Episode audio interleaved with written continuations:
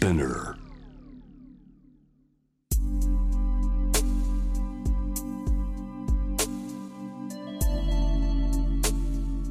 眠らない街六本木。高層ビルの一室に現れる深夜の保健室。重たいドアの向こう側。ここでは誰もが飾らない言葉で語り始める。心の声を聞き出す。特別な聴診器を持って迎えるのは酒と涙と哀愁をこよなく愛するイラストレーターの田中美咲。恋仕事家族。そして性のこと。一人一人で違う。体と心のカルテ。J-WAVE ミッドナイトチャイム。ようこそ深夜の保健室へ。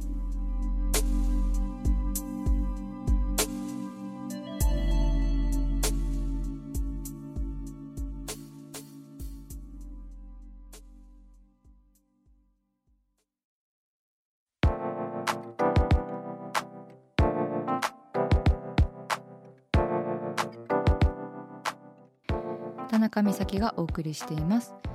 深夜の保健室ミッドナイトチャイム。今夜は買い物失敗エピソードからご紹介していきます。でも私もこの前あのですね深夜にめっちゃ爆買いポチったんですけどパッてお会計見たら6万6660円とかで6666ってなってでなんかオーメンって思って。悪魔の数字だと思って。でもゾロ目ってなんか嬉しいじゃないですか。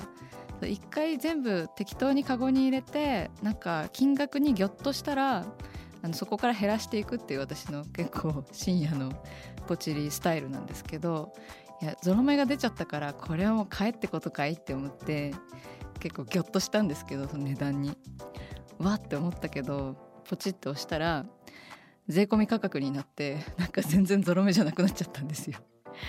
あーと思ってそうか税込み忘れてた失敗したかもしれんってちょっと最近思ったという話でございました。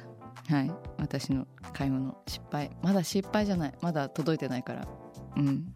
成功だと願いたい衝動でございます。さて行きましょう。ラジオネームひばりひだりさん。18歳女性東京都の方です。まだ45歳の時の話ですがいわゆる初めてのお使いをした時の話です。母からサンドイッチを作りたいからロールパンを買ってきてほしいと頼まれ近所のコンビニへ買いに行きました。その時に頭の中に思い浮かべたロールパンは見た目がぐるぐるしているパンでした。コンビニに行きぐるぐるしているパンを探しましたがなく。結局ロールケーキを買って帰りました。もちろん母が頼んだのはロールケーキではないのでとても叱られました。ちなみに母は小さい時に土壌インゲンを頼まれて土壌を一袋買ってしまったそうです。血なのかもしれませんとのことです。ひばりひだりさんありがとうございますね。ほのぼのエピソードかわいい。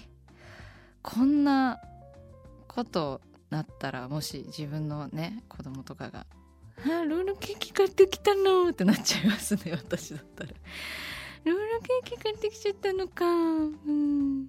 甘くて美味しいね」ってなりますね。とても叱られましたって書いてあって結構厳しいねお母さん。いやーかわいいわ。かわいいエピソードだわ。もう登場してくるものが全部かわいいもん。ロールパンもロールケーキもどっちもめっちゃ可愛いなって登場人物がこう結構なんか全部フェルト生地で作りたいぐらい可愛いんですけど。お母様はね土壌インゲンを頼まれて土壌一袋っていうそちらも結構パンチありますね。土壌インゲンってなんだろう。サヤインゲンのことですかね普通に。土壌一袋もよく売ってたなっていう感じなんですけど。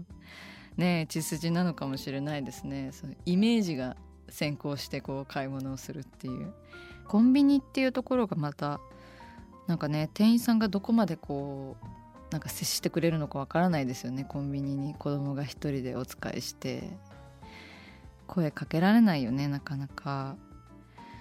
えー、これはもう最高かわいい買い物失敗エピソードだったですね。皆さんもほっこりされたことでしょう。ひばりひだりさんメッセージありがとうございました。では続いてはお悩みメールです。ラジオネームピヨさんからいただきました。遠距離新卒社会人の恋人が過労で倒れ2ヶ月ほどで仕事を辞めました。自分に自信を失っているようでこんな自分と付き合っていいのか幸せにできるのか不安だなどと言います。とても心配ですがそれを伝えるほど彼が自信を失うのではないかと思いある程度距離を持って見守るべきなのかなと考えています。遠くにいる恋人が疲れている時どう支えればいいでしょうかとのことです。ピオさんありがとうございます。ね大変ですね。新卒社会人は本当過労で倒れちゃいますよ、うん、あると思うよ全然。だからねそれで自分に自信を失っているとのことなんですけどね全然絶対疲れっから無理だったらやめてもいいんだよってね彼には言いたいですけれども。うん。心配ですね本当。ね遠距離でしょ？で遠距離で本当相手が疲れていたりとかって本当もどかしいですよね。うん。私もその遠距離恋愛の経験があるんですごくもどかしい気持ちわかります。幸せにできるのか不安だなどと言いますって書いてあるんですけど本当でもなんかその恋人に幸せにしてもらうっていうことではないですしね。でやっぱりなんか人間同士がお付き合いしてるからなんか好調な時と不調な時って絶対お互い長い人生であるわけじゃないですかだからパートナーと一緒に落ち込んだりとか落ちてしまわないっていうのはなんか話を聞いて共感したりとかあえて何も言わないとかもすごい大切だと私も思うんですけどなんかこう一緒にこう暗闇に落ちてしまわないことが結構大事なのかなっていうふうに思いますね。私も結構共感が強くてけあの人の愚痴を聞くと自分もすごい落ち込んでしまったりとか大切な人が辛いと私もめちゃめちゃ辛くなっちゃうタイプの人間なんですよね。だからででもなんか2人で一緒に落ちてしまうともう本当にこうなんか負のオーラというかそうこう目も当てられなくなってしまうのでだからこう片方が落ち込んでいる時は自分はその健康でいようと健康でなんか保とうっていうそうそう心がけるようにしましたね。遠距離でそのなんか頻繁に話したりとかあったりできないんだったらこうなおさらなんかその相手の気持ちをね想像して相手にどう立ち直ってもらおうかみたいなことを考えるよりもなんかなるべく自分が健康にいて相手の話を聞く余裕をこう持てるようにしておくことぐらいしかできなかったかもな私も相手が落ち込んでいる時に。そうですね。私いまだに本当あの熊本と東京で2拠点で生活していて1ヶ月会わないとか結構あるんですけどなんか毎日電話はしてますね。それでまあこう相手の話も聞くし自分の話も聞いてもらうっていうこうなんか半々の割合をこう意識して自分ばっかり話してるなって思ったらこう相手に質問してみたりとかっていうのをなんかしてますね。そう。私は結構テレビ電話派です。テレビ電話結構いいんですよ。あの電話だけだとこう間が持たないけどなんかテレビ電話で映像があるとなんか変な顔してキャッキャできるし なんかそのこう間が持たない心配がないんですよね。なんか全然別のことをしながらテレビ電話だけつなげるとかもあのすごいありだと思います。そう。だからなんかこうこうこう支えて相手に立ち直ってもらおうとかあんまり考えなくてもあのいいのかもしれないですピオさんがあの健康でいることも大切じゃないかなっていうふうに思いますね。うん、こううまくこうアドバイスできないとかでピオさんも落ち込まないようにこう2人で落ちてしまわないようにあの日々を過ごしていっていけたらいいなって思います。うん、ピオさんメールありがとうございました。さあ始まりました。田中美咲の六畳一間。大勢の目に触れたものから人知れずこっそり楽しまれたものまで。イラストレーター田中美咲の作品を作者自ら紹介していくコーナーです。今夜もこの時間は番組スタッフと一緒にお送りします。よろしくお願いします、はい、よろしくお願いします。こんばんは。こんばんは、えー、それでは田中先生今夜のテーマは？小麦色のマーメイド。はい。はい、マーメイドです。マーメイド、聖子ちゃん、はい、そうなんです。あの歌でございます。はい。そうこちらはですね、えっ、ー、と松本隆さんのあのトリビュートアルバムがね7月14日にリリースされるんですけれども、はい、そちらのあの初回限定版についてくる冊子ですね。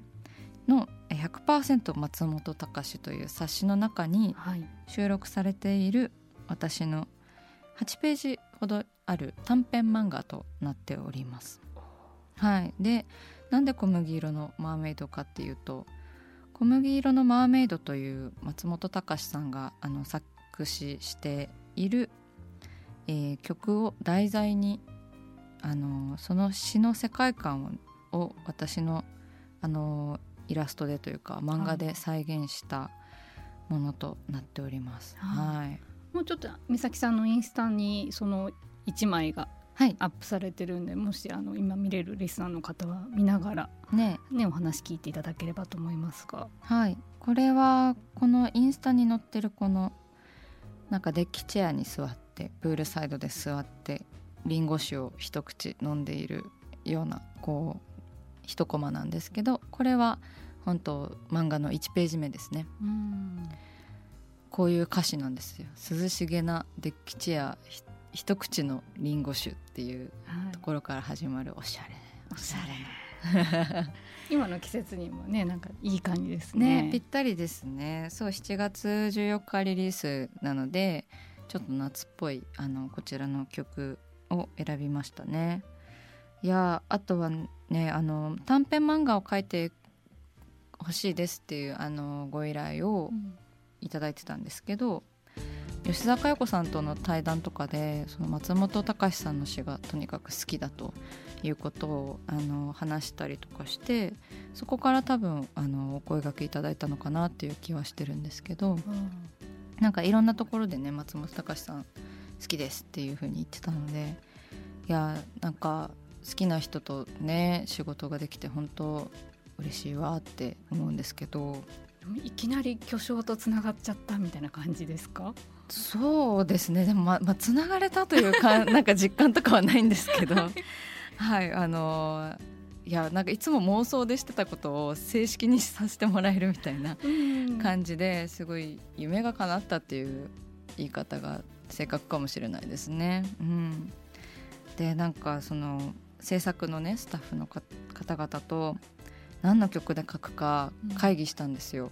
うん、あのその会議がもうめちゃめちゃ楽しくて、うん、何が好きなんですかとかえ何の曲がトリビュートには収録されるんですか？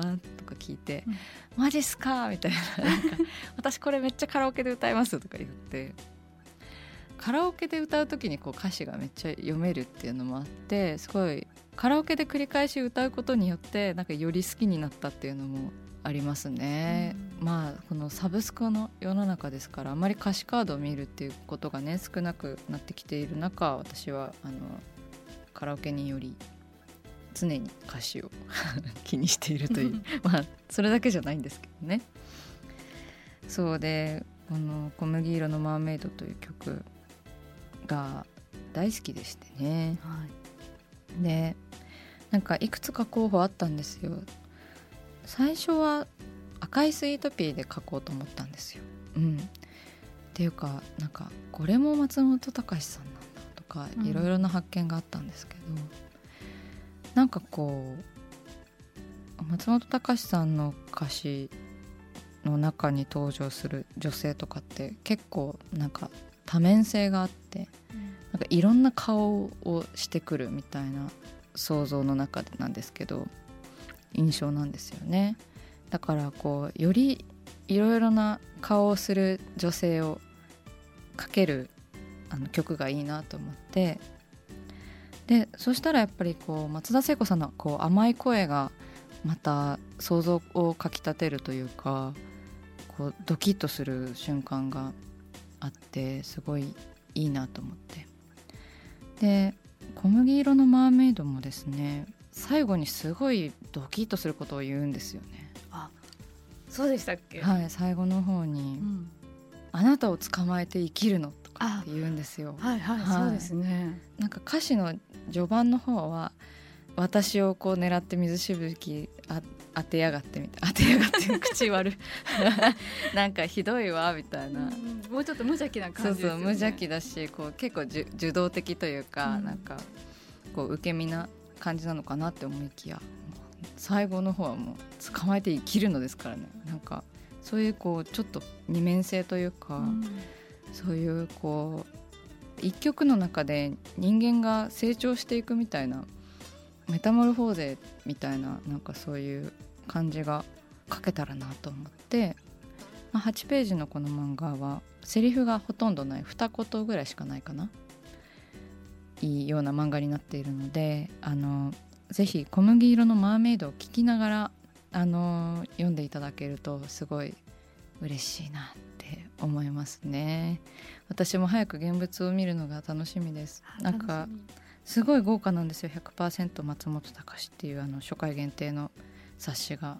もう結構なんかどれぐらいの分厚さになるんだろうってぐらい。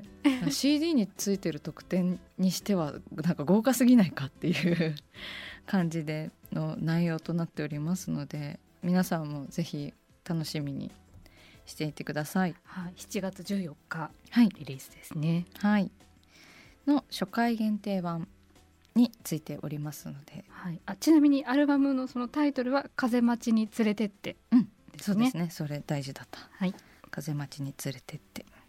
です。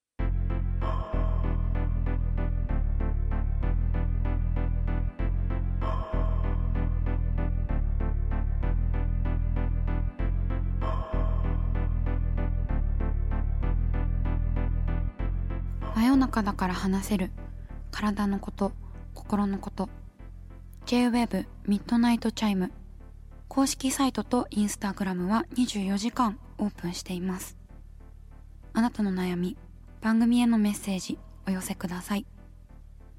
来週もイラストレーターの田中美咲が深夜の保健室でお待ちしています。キャリコン編集長通信仕事と人生の話をゆるゆるとパワードバイミモレこのポッドキャストではミモル編集長の河原咲子が時には一人で時にはゲストをお招きしキャリアコンサルタントの資格を生かして仕事と人生そして職業キャリアだけじゃないライフキャリアの話を誰にでも分かりやすくゆるゆるとお話します。毎週金曜日に新しいエピソードを配信中です。ぜひ一度聞いてみてください。